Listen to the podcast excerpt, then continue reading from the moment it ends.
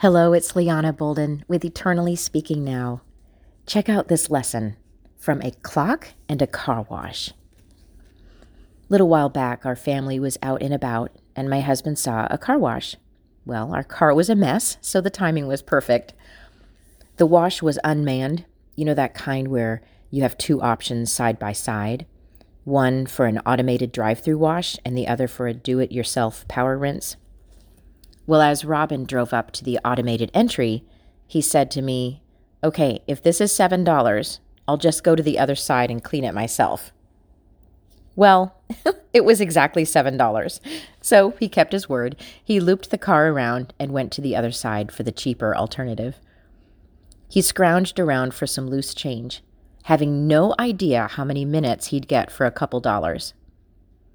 After he found every coin in the car, he inserted those coins into the car wash, and the minutes on the time remaining sign climbed up a number, finally stopping at three minutes and 20 seconds.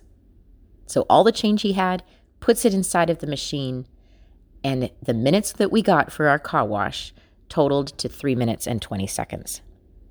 Yes, 320. now, if you know me well, you also know I really enjoy numbers. I am not superstitious. I don't gamble. I don't do the lottery. I see absolutely no power in the numbers themselves. It just happens to be one of those sweet ways that the Lord will get my attention. In fact, did you know God Himself loves numbers? They're all over the Bible. In fact, they're in every part of nature. I don't know if you're familiar with the book entitled Mathematics Is God Silent by James Nickel. It's fantastic. He goes into great detail of how numbers are at the base of everything, and God designed it that way. Everything is created by God and for God. Colossians 1 says, He is before all things, and in Him all things consist. Our glorious Creator uses numbers to order everything from the bumblebee to the snowflake to the very molecules of the atmosphere in which we live and breathe. But anyway, I've digressed. Back to the car wash. Every time God gets my attention through a number, it turns out to be the address or location for a verse in the Bible. And yes, 320 is one of my favorites. There are about five verses I love with this reference. One of them is Revelation 3:20, when Jesus says to his church, "Behold, I stand at the door and knock. If anyone hears my voice and opens the door, I will come into him and dine with him, and he with me." When I saw the car wash time remaining sign say 320, well, I of course took a picture, but then I spoke for um, Revelation 3:20 out loud and did what it said. Opened the door of my mind and heart and invited Jesus into my moment. Then something intriguing happened. As I watched from inside the car, I noticed that the time remaining sign wasn't changing. My husband was cleaning the car his coins were being used up. Time passed, but the timer paused. Robin power rinsed all areas of the car, and the 320 didn't count down. In fact, after the car was cleaned, and as we drove away, that sign still said 320 time remaining. This was a simple phenomenon that spoke very powerfully to me. May I share the lesson from the clock in the car wash? Here it goes. The Bible says we know not the day or hour when Jesus will return for his bride. That's in Matthew 24 36. God's word also says we don't know what tomorrow will bring. James 4 14. It also says only God knows the number of our days. That's in Job 14 5. People, today could be our last.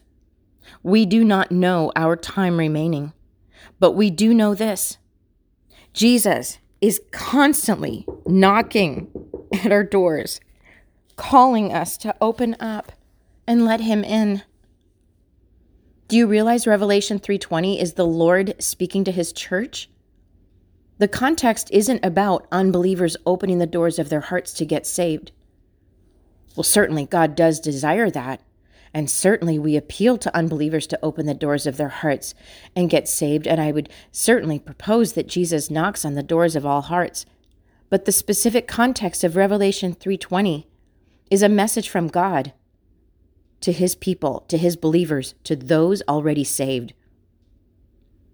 It's an invitation for those who call Jesus our Lord to actually live like he is our Lord.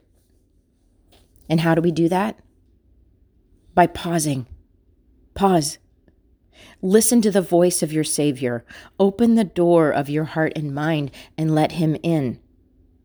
Every moment. Let us engage in daily, hourly, minute by minute fellowship and communion with our Savior. Talk with Jesus. Let him know how you feel. Welcome him into every second. That is something we can do, that we must do while we still have time remaining.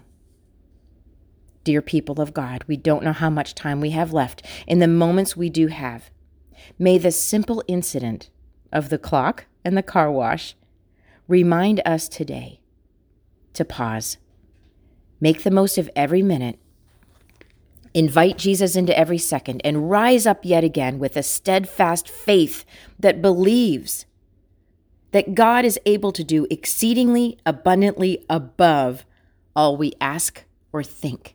Do you believe that? Guess what? That is another 320 verse in the Bible. I just quoted Ephesians 3:20.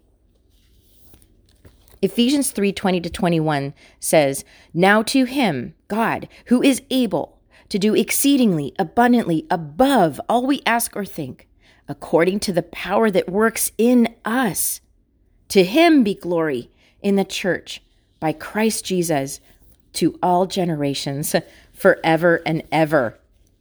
Amen. Now, as I finish, I've got to tell you this real quick. Did you know there is an historically documented situation in human history when God stopped time? Do you know that? Do you know where it is in the Bible?